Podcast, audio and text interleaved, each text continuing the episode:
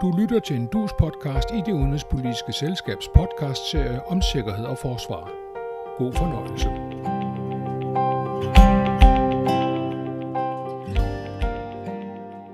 Mens krigen i Ukraine raser og ukrainerne demonstrerer usvækket kampvilje, er det langsomt ved at gå op for både NATO og de enkelte NATO-lande og også Danmark, hvad krigen og vores støtte til Ukraine fortæller om svaghederne i vores måde at indrette forsvaret på, mangler i vores beredskab og problemer med at få det militære samarbejde til at virke bedst muligt. Og det er ikke kun ukrainernes erfaringer, vi kan lære af, men også russernes. Det vil jeg, sikkerhedspolitisk journalist og fast podcaster her på Dus Tage Bagmand, den næste halve times tid samtale om med en, der bruger hele sit arbejdsliv på at tænke over netop den slags. Ph.D. og leder af Center for Militære Studier på Københavns Universitet, Christian Søby Christensen. Velkommen til dig og til alle jer, der lytter med.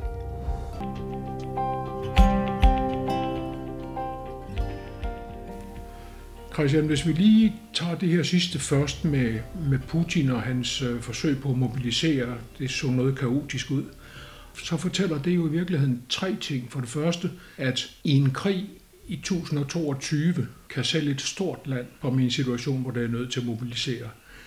Det troede vi egentlig, i hvert fald siden cirka år, år 2000, at det var overstået. Det var ikke sådan, krig var mere.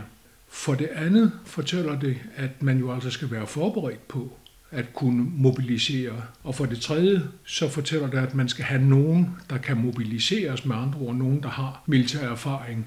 Øh, og det her, det går jo ligesom imod den udvikling, vi har set, især i Vesteuropa, siden vi indførte indsatsforsvaret og, og lod det afløse territorialforsvaret.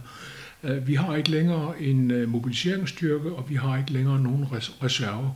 Hvad fortæller det her om, hvad forsvarspolitikerne i Vesteuropa skal forberede deres øh, øh militære styrker på, og hvad siger det for eksempel om, hvad danske øh, forsvarspolitikere skal tænke op til det næste 10-årige forsvarsforlig? Ja, det siger rigtig mange ting. Jeg tror, jeg, jeg vil starte mit, mit svar med at sige, at du har jo ret i, at der har været et helt andet paradigme, der har galt for, for vestlig forsvarsplanlægning, øh, som jo, hvad skal man sige, startede jo helt tilbage til, til murens fald, hvor man går i gang med at, at nedlægge øh, de strukturer, som har kendetegnet NATO's forsvar under den kolde krig, som så accelererer op gennem 90'erne og nullerne, og i Danmark jo ganske radikalt, også hvis man sammenligner os med, med de andre nordiske lande, hvor, hvor hvad hedder det, vi i forbindelse med, med er det 2006, øh, omkring 2005-6 i hvert fald, jo beslutter fundamentalt at nedlægge øh, de sidste rester af territorialforsvar, og dermed også de sidste, den sidste militære planlægning på at kunne gøre det igen. Så man kan sige, ikke bare er, er strukturen nedlagt, men også de enheder, som ligesom skulle stå for at gøre det. Så alt er væk. Så der er fuldstændig bar mark nu i forhold til at tænke over de her ting øh, i Danmark. Der er, øh, der er hjemmeværn, øh, og der er en lille bitte smule øh, reserveofficerer. Men det er ligesom det, der er. Og man kan sige, at det gælder jo, som du siger, i vidt om for, for mange af de, af, de, af de europæiske lande. Så USA er nok øh, stillet en lille smule bedre i forhold til, at de har en, en, mere aktiv og mere øh, veludrustet og mere veltrænet øh, reservestruktur øh, end vi har øh, i Europa. Så det er ikke det der med sagt, at man nødvendigvis skal tilbage til det, der var i 1980'erne, øh, som jo mere minder om det, som de har i Finland i dag. Men, men, men øh, hvad hedder det, en konsekvens af hvad kan man sige, både af det, der taktisk sker på slagmarken i Ukraine, men også den strategiske situation, tilsiger, at vi i Danmark bliver nødt til at gentænke, hvad det er for en krig, vi skal kæmpe, og dermed også om øh, få øh, hurtigt deployerede, ganske veltrænede og veludrustede styrker er, er det eneste øh, svar, der er på det. Men det er klart, at den, den grundlæggende øh, idé om krig, som øh, kommer til at drive forsvarsplanlægning både i Danmark og i NATO, den er fundamentalt forandret med Ukrainekrigen. Det er ikke længere stabiliseringsoperationer, små, hurtige kan godt være meget voldsomme konflikter, for eksempel Irakkrigen tilbage i 2003, som jo var ganske voldsom, men var hurtigt overstået, mod en stor, men stadigvæk mindre modstander. Nu er det øh, det, som amerikanerne kalder peer competitor, altså mod en ligeværdig modstander, og det bliver jo kan jo blive, blive mere uforudsigeligt, og dermed også noget, man skal forberede sig på at have flere reserver til. Og det kan man jo også se med NATO's beslutning på Madrid-topmødet, hvor man øh, pålægger sig selv den opgave og relativt hurtigt kunne stille med 300.000 veludrustede soldater i Europa. Det er jo nogle helt andre tal, end man snakkede om i NATO for bare ni måneder siden. Øh, Madrid-beslutningen handler jo om styrker, der bliver meldt ind fra stående styrker. Altså for nogen, der er der i forvejen. Øh, hvis vi lige holder fast i, i, i mobiliseringsbehovet måske, og prøver at konkretisere det, så er noget af det danske forsvarspolitikere eller forsvarspolitikere i Vesteuropa skal tage stilling til, det er jo ekstra øh, kasernekapacitet, som man kan tage imod øh, en eventuel mobilisering. Der skal være store depoter af øh, udstyr og hjelme, og det her det er jo noget, man kan betale sig fra sådan uden videre. Men så skal der også være et større korps end man egentlig har brug for af officerer, af lavere grader, øh, af underofficerer og befalingsmænd. Fordi det er dem, der skal tage imod de her mobiliserede og få dem organiseret og få dem trænet og få dem gjort kampklar. Ja. Og det der med at opbygge en, et mandskab, der egentlig bare skal stå parat til at tage imod, hvis det skulle blive nødvendigt, det er en, en større øvelse, som, øh, øh, som også koster ja, alt det her koster. Altså, jeg, jeg, jeg tror, øh, jeg tror faktisk, at du, du løber lidt for hurtigt ned til, til, til, hvad hedder det, til, til løsningen, fordi der, der er to ting i det. Det ene, det er, altså i første omgang, så handler det bare, i citationstegn, om at tænke over, hvor meget skal man have på lager i forhold til de styrker, vi allerede har nu. Altså en af de, de store ting, som sandsynligvis kommer til at være i, i det kommende forsvarsforlig, det handler om, hvad er det for nogle missiler, man skal proppe ned i de øh, missilbrønde, som har stået tomme, eller mere eller mindre tomme på de danske frigatter i efterhånden rigtig lang tid. Og de dyre, de der missiler. Men diskussionen har jo så ligesom handlet om at få fyldt dem op, men det handler måske i virkeligheden ikke bare om at få fyldt dem op, men også at have til omgang 2 og omgang 3 og omgang 4 af de her missiler. Og hvis du laver den øvelse bredt omkring i forsvaret, så bare med det forsvar, vi har nu, så kræver det nogle helt andre investeringer.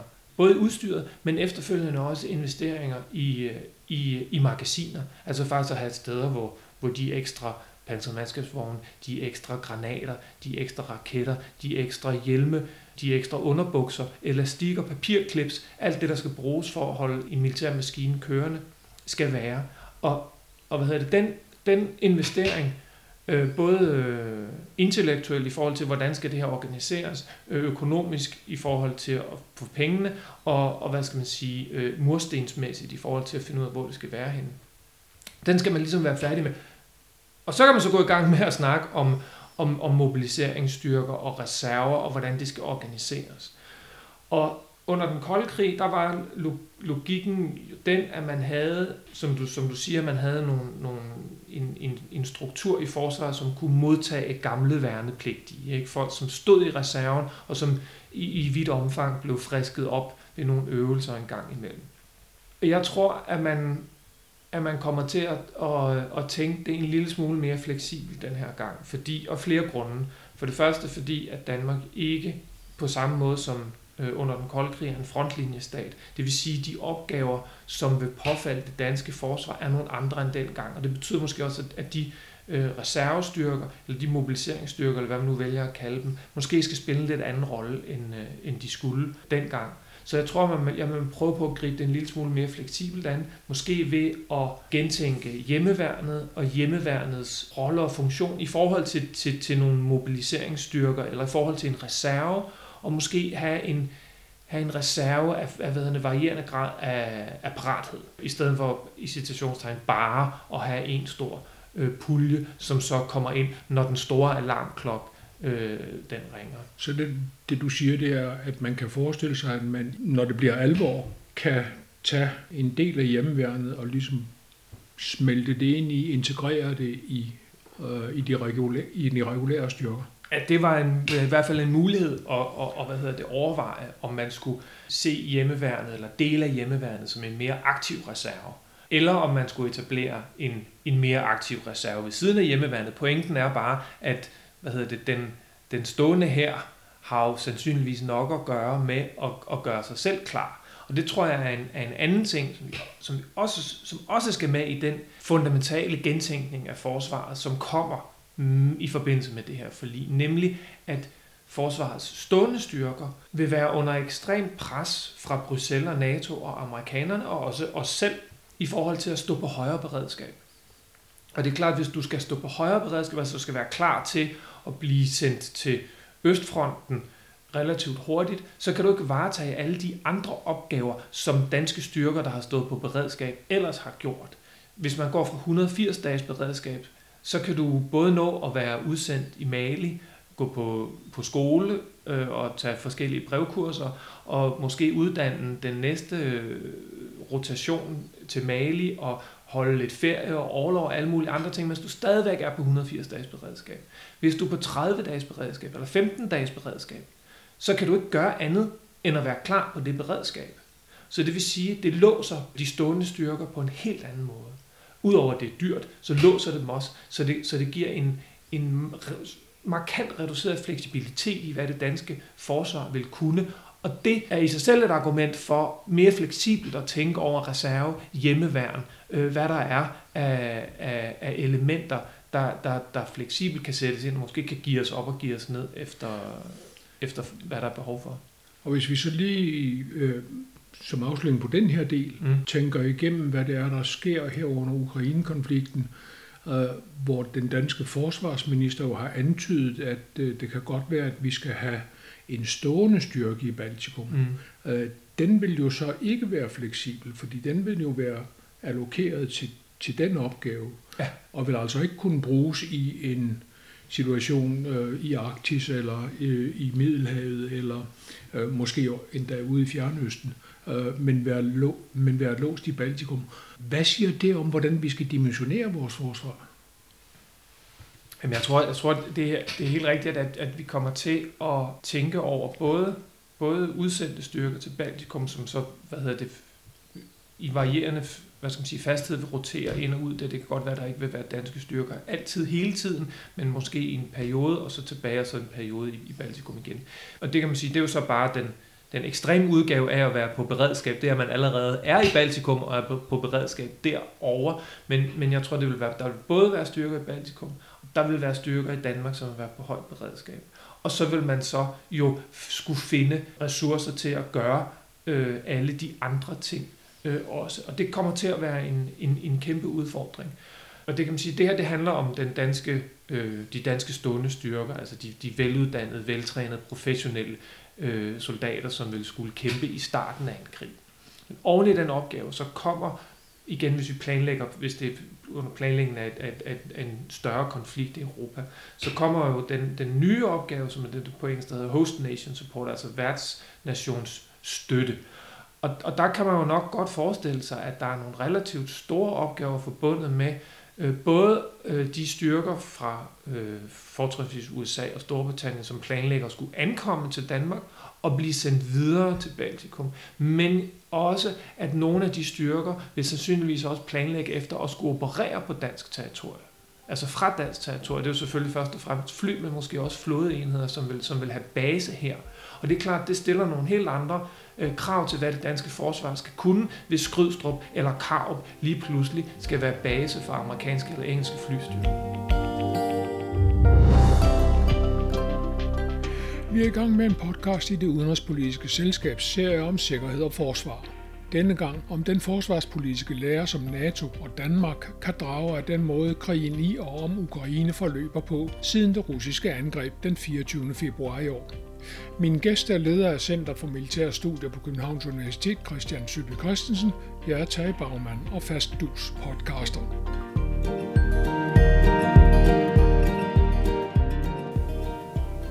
Christian, du nævnte lige, hvad vi skal gennemtænke med hensyn mm. til depoter, hvad vi har liggende og hvor meget vi har købt ind, øh, så vi er klar. Øh, noget af det, øh, man har erfaret i Ukraine, det er jo noget overraskende for nogle af de øh, øh, vesteuropæiske forsvarsplanlæggere, hvor enorm en nedslidning der er, hvor enormt meget der bruges i en krig, der er så intens som, øh, som, som den i Ukraine. ser man listerne over, hvad amerikanerne har leveret, hvad britterne har leveret, hvad tyskerne, franskmændene, italienerne har leveret osv., danskerne også, så er det jo enormt, og det er stort set brugt. Vi nærmer os et, et øjeblik, hvor hjælpen til Ukraine i virkeligheden er ved at, at tømme de, øh, de lager, som NATO har, inklusive de amerikanske. Hvis vi tænker på øh, øh, nogle af de våben, som Ukraine rigtig gerne vil have, nemlig Stinger-missiler og Javelin-missiler, så er vi ved at tømme lageren. Det må få os til at tænke i langt større dimensioner, når vi taler om, hvad vi skal være parat til, hvad vi skal have. Fordi det her, det er jo trods alt en begrænset konflikt. Men hvis man forestiller sig hele NATO uden konflikt, så vil de her lager jo være tømt åbenbart i løbet af nogle få, øh, øh, nogle få dage eller uger. Ja, man kan jo så håbe på, at, øh, at, at tømningen af de lager vil have en vis effekt på, øh, på fjenden, ikke? Øhm, og, og det har den jo også i ja. Ukraine. Ja. Men det hjælper jo ikke så forfærdeligt meget, hvis, øh, hvis modstanderen også har øh, et, et, et pænt stort øh, forråd. Nej, ja, altså jeg, jeg er helt enig. Jeg tror, jeg tror, at de forudsætninger, der har ligget bag, øh, bag vestlig militær planlægning, måske endda, selv når man har planlagt på større konflikter, har været, at de har, har været ganske kortvarige og hurtigt overstået. Og, og det har måske mere været en forudsætning øh, drevet af en politisk og økonomisk nødvendighed end en egentlig øh, militær analyse, fordi man kan sige, at vi, vi især Danmark fik jo en advarsel øh, tilbage i Libyen i 2011, hvor, hvor flyvåbnet jo skød tør for præcisionsbomber ganske hurtigt, og det var jo for det, for det danske luftvåben jo en ganske aktiv øh, militær operation, men jo stadigvæk en, øh, en meget lille militær operation set i forhold til, hvad der sker øh, i Ukraine nu. Så der er ikke nogen tvivl om, at lagerbeholdning af ammunition og øh, forsyningssikkerhed øh, på ammunition vil, vil komme til at være et, øh, et, et, et tema. Og man kan sige, det fører sig til en, en gentænkning af de lager, man skal have i NATO, og, og trods de hvad hedder sådan noget, Øh, planlægningsparametre, NATO vil, vil pålægge sine nationer i forhold til, jamen okay, hvis, hvis I har en enhed, der er meldt til på et, øh, på et givet NATO-beredskabsniveau, så skal den altså ikke bare bestå af så mange mænd og så mange kampvogne, den skal også have så så mange af den og den slags øh, øh, granater øh, og så videre, så, så den kan, kan, kan deltage i kampen i et vist stykke tid. Men jeg tror også, at det kommer til at have en betydning i forhold til øh, hele forsyningsbasen. Altså at forsvarsindustrien bliver også nødt til at, eller vil være under substantielt pres for at kunne producere hurtigere. Øh, der har været en tendens til, at øh, forsvarsindustrivirksomheden mere ser sig selv som værksteder. Altså hvis du kigger på sådan en kampvognsproducent, så ligner det mere et Formel 1 værksted, end det ligner en Ford T-fabrik. Øh, der er et produktionsspor, og der bliver nusset og pillet og pusset og plejet, og så kører der en kampvogn ud, og så er forretningsmodellen i vidt omfang bygget ikke på at producere mange kampvogne, men på at servicere de kampvogne, der allerede er bygget. Ikke? Så det er sådan en cykelhandler, hvor man kan komme ind og få sin kampvogn til tjek tit, mere end at det er en, det er en produktionsfacilitet. Og der tror jeg, at våbenindustrien den vestlige våbenindustri i højere grad bliver nødt til at se sig selv som nogen, der skal kunne give op øh, og producere flere produktionsspor, producere tingene hurtigere. Øh, det kommer selvfølgelig til at koste rigtig mange penge, så det er der nogle regeringer, der også bliver nødt til at tænke over, øh, at det også er en del af en ny virkelighed, hvis man virkelig mener, at man risikerer at komme i en situation, hvor man skal hvad hedder det, føre en konventionel, højintensiv konflikt øh, i, i en længere periode. Hvis jeg må tage fat i en anden erfaring, man har gjort i Ukraine, og som måske også siger noget om, hvor meget man skal gennemtænke i sin idé om, hvad det er for nogle mm. øh, krigsforløb, man skal ud i. Øh, noget af det, ukrainerne har fået leveret og gerne vil have, det er den øh, tyske Panzerhaubitz 2000. Den bliver leveret af tyskerne og af hollanderne, øh, og også af italienerne, så vidt jeg husker. Det er en haubitz, lad os bare kalde det en kanon for, for ja, skyld, lad os gøre det. som er velkendt, fordi den øh, har meget stor præcision. Mm. Det er noget med, at den kan ramme mål inden for 1 meter på en afstand på 48 km. Og den øh, har en selvladet mekanisme, øh, så den kan skyde hurtigt. Den har en hurtig skudkadence. Og så øh, bruger den NATO-standarden mm. øh, 155 mm granaten. Mm. Den bliver afprøvet i øh, Afghanistan, var med i nogle slag i Kandahar med de, øh, med de hollandske styrker, var med op på Kunduz med de tyske øh, styrker og, og gjorde det pænt. Mm. Og den blev så leveret til Ukraine og gik meget hurtigt i stykker. Hvorfor? Fordi de tyske planlæggere i sin tid havde sagt til Kraus Maffei Wegmann og Rheinmetall, som bygger den her, at det mest mest højintense, man skulle forberede sig på, det var 100 skud i døgnet. Og det overstiger ukrainerne langt, fordi konflikten er langt mere intens, end man troede. Så nu står man i den situation, at man må sende de her havbitser til, eller kanoner, som vi var enige om at kalde dem, til, til Polen for at blive repareret, og man er nødt til at sende nogle reservedele afsted, så man kan få dem til at, at, at, at fungere halvvejs i hvert fald. Men det her med, at man ser på en konflikt og siger, jamen grænsen for, hvor intens den kan blive, er sådan her. Og så står man pludselig med en konflikt, der viser, at den er helt anderledes. Det er vel et problem, som vi er nødt til at tage, tage hånd om på en eller anden måde også.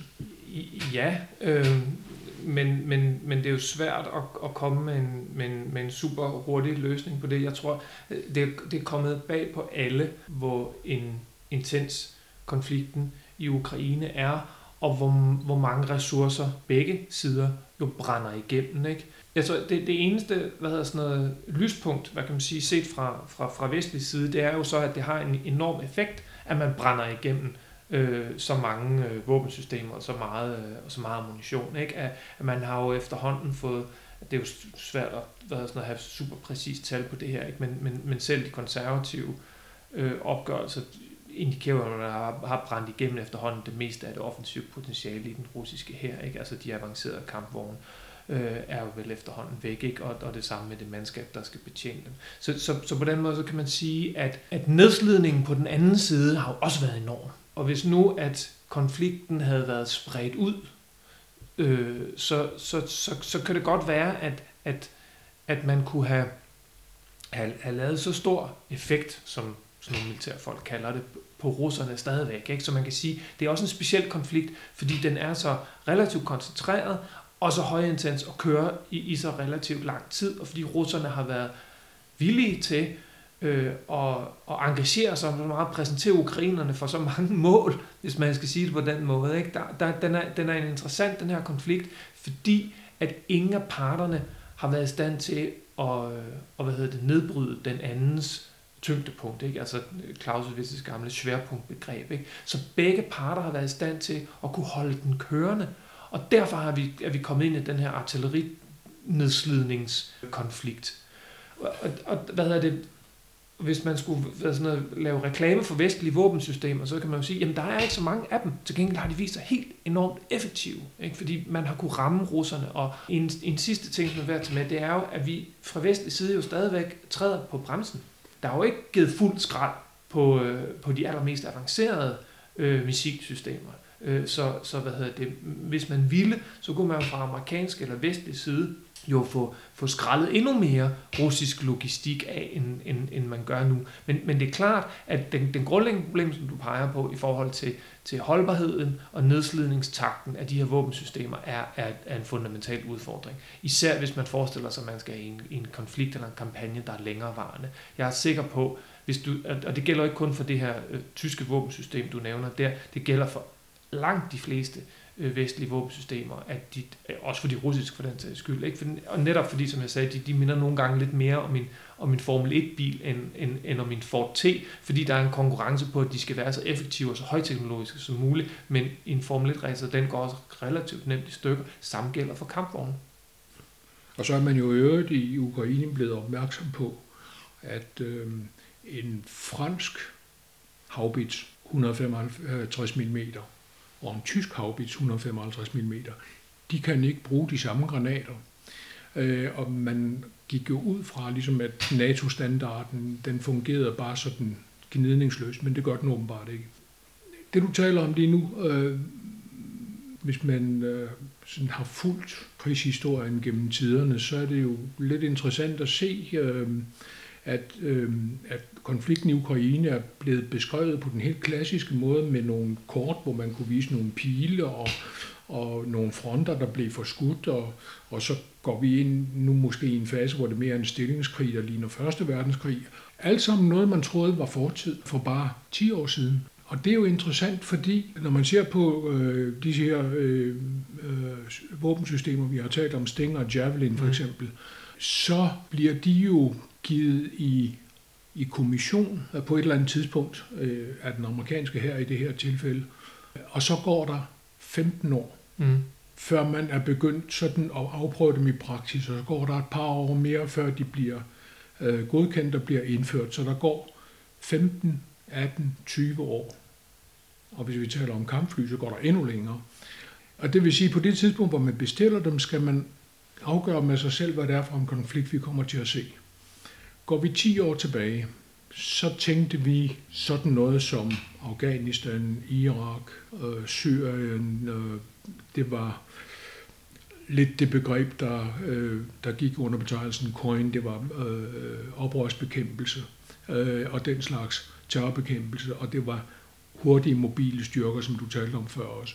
Når vi nu sætter os ned i dag og siger, at vi vil, vi vil skrive et forsvarsforlig, der skal række 10 år frem, hvordan gør man det så så fleksibelt, at det her det kan fungere? Fordi om 10 år kan vi stå med noget, der er helt anderledes end det, vi ser i Ukraine, og som er, måske er det, vi så forbereder os på.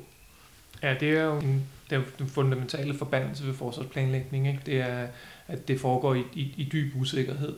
Og hvad hedder det? Og der er jo sådan en, en anden forbandelse, det er jo ikke den, der man anklager alle generaler for, at de forbereder sig på den forrige krig. Og, men det er fordi, de ikke har andre at forberede sig på, kan man sige. Ikke? Og, og det er enormt svært at, at forudsige.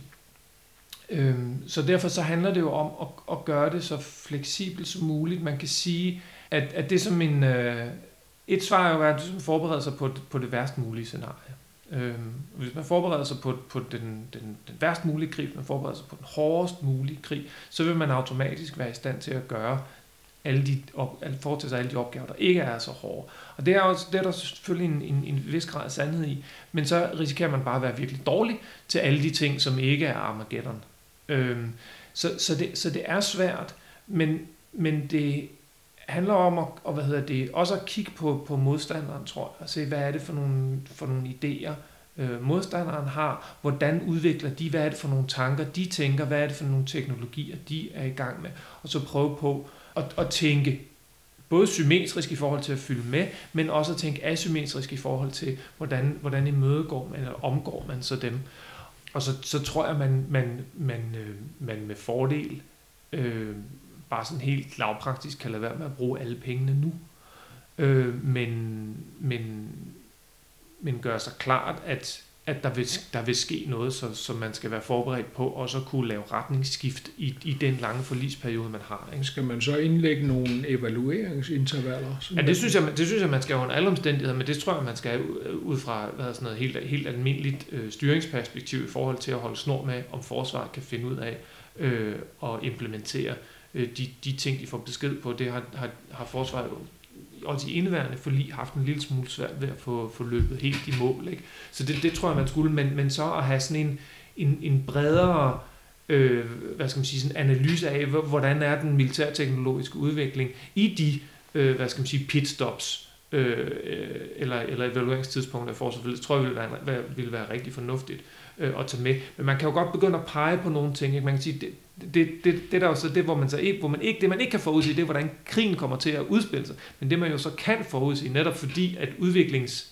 eller udviklingsprojekterne er så lange, det er, at man kan se, hvad er det for nogle våbensystemer, der kommer til at dominere Øh, bare fordi det er det, som øh, de forskellige lande planlægger på. Ikke? Så, så man, hvis man kigger på, hvad kineserne laver, hvis man kigger på, hvad russerne laver, hvis man kigger på, hvad amerikanerne laver, og så kigger på, hvad asymmetriske modstandere laver, så kan man jo derudfra analysere sig ikke omkring, hvordan, hvordan krigen kommer til at være. Der vil være en masse overraskelser, der man kan analysere sig frem til, hvad er det for nogle doktriner og tanker, som, som de tænker. Ikke? Øhm, så man kan sige, jeg tror godt, man, jeg tror ukrainerne jo også i, i vidt omfang godt havde tænke sig frem til, hvad det var for nogle mulige angrebsplaner, de ville møde fra russisk side, ud fra en, en, en, en dygtig analyse af, af russisk øh, isenkrav og russisk doktrin. Og når vi så har sagt alt det her, øh, så skal vi måske huske øh, hinanden på, øh, hvad en øh, tysk forsker på det, øh, på det Internationale Institut for Strategiske Studier sagde for nylig. Han hedder Franz Stefan Gadi. Han sagde, nu skal man passe på med at ekstrapolere med at fremskrive Ukraine-konflikten til den konflikt, der kommer i fremtiden, fordi den er kontekstspecifik. Og det vil sige, at man skal passe på med, at man hele tiden husker, hvordan en konflikt, øh, hvad, hvad, hvad omgivelserne af en konflikt er, øh, før man drager for forhastede slutninger om, hvordan andre konflikter så bliver i fremtiden. Og han nævner som et eksempel, at, at øh, da israelerne blev kastet ud i Yom Kippur-krigen, øh, der mente de, at det var en konflikt af samme type som den, de udkæmpede i 1967. Og i ja. 1973 var det lige ved at gå galt, fordi de i starten tog fejl, men de lærte, de lærte jo hurtigt af ja. deres fejltagelse. Ja. Øh, det er det her med, at man skal passe på med, med øh, at ekstrapolere fra en kontekstspecifik konflikt, er måske så bare en understregning af det, du siger, at øh, man kan ikke planlægge øh, for fremtiden i virkeligheden med nogen grad af sikkerhed. Man, er bare, man må bare håbe, at man rammer inden for målskiven. Ja, øh, og, og, men, men, men, men, men man har jo altså man har så, så de der hvad hedder sådan noget, andre folks planlægning, som man kan kigge på. Men derudover så har man jo kun de krige, der er blevet udkæmpet. Sådan noget, at drage lektier fra, eller måske i virkeligheden tænke videre fra. Det er måske i virkeligheden det, det, der skal være pointen. Det er, først så skal man drage nogle lektier af den krig, og så skal man tænke videre på baggrund af de lektier. Og det er klart, at Ukraine-krigen er en, er en meget øh, speciel krig. Det er alle krig, men det er stadigvæk den største konventionelle krig øh, mellem to relativt øh, avancerede, øh, veludrustede, højteknologiske lande, vi har set øh, rigtig længe, vel, vel, vel nærmest tilbage til, til nogle af de eksempler, du nævner med, med Israel og, og de arabiske lande i, øh, i, øh, i 70'erne. Der er nogle ting, vi kan tage med. Og det ene, det er værdien af, af, af langtrækkende artilleri, øh, droner, flyver, hvad det nu måtte være. Ikke? Øh, og det kan man sige, det passer med en, med en amerikansk øh, doktrine. De snakker meget om fires lige i øjeblikket. Ikke? Det er long range fires, altså det betyder enheder, der kan skyde langt.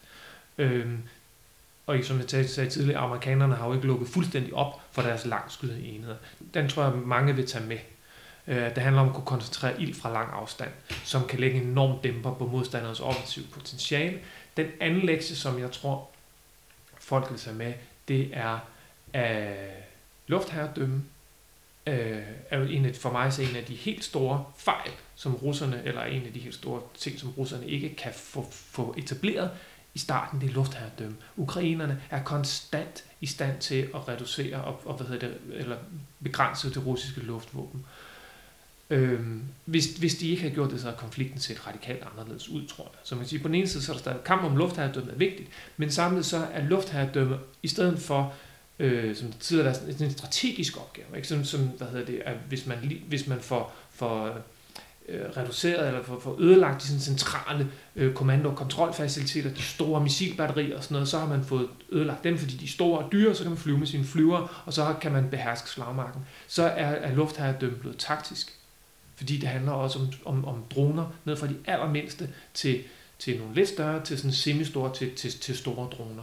Og hvordan man forholder sig til det, det kommer til at have en kæmpe effekt, også på dansk militær planlægning. Altså nu, det, det, en af de store udfordringer har jo været udrustning af den her øh, mellemtunge brigade, som forsvaret har haft en kæmpe udfordring med, som på et tidspunkt også bliver tung brigade. Den kommer til at tænke rigtig grundigt over, hvordan den vil både integrere øh, droner, og hvordan den vil forsvare sig mod droner. Som en direkte konsekvens af, af Ukraine-krigen. Øh, øh, og, og den lektie tror jeg, man kan drage ligegyldigt hvad. De toner fortæller, at vores tid er gået, skønt vi sagtens kunne tale meget længere om Ukraine-krigen, men det må så blive en anden gang.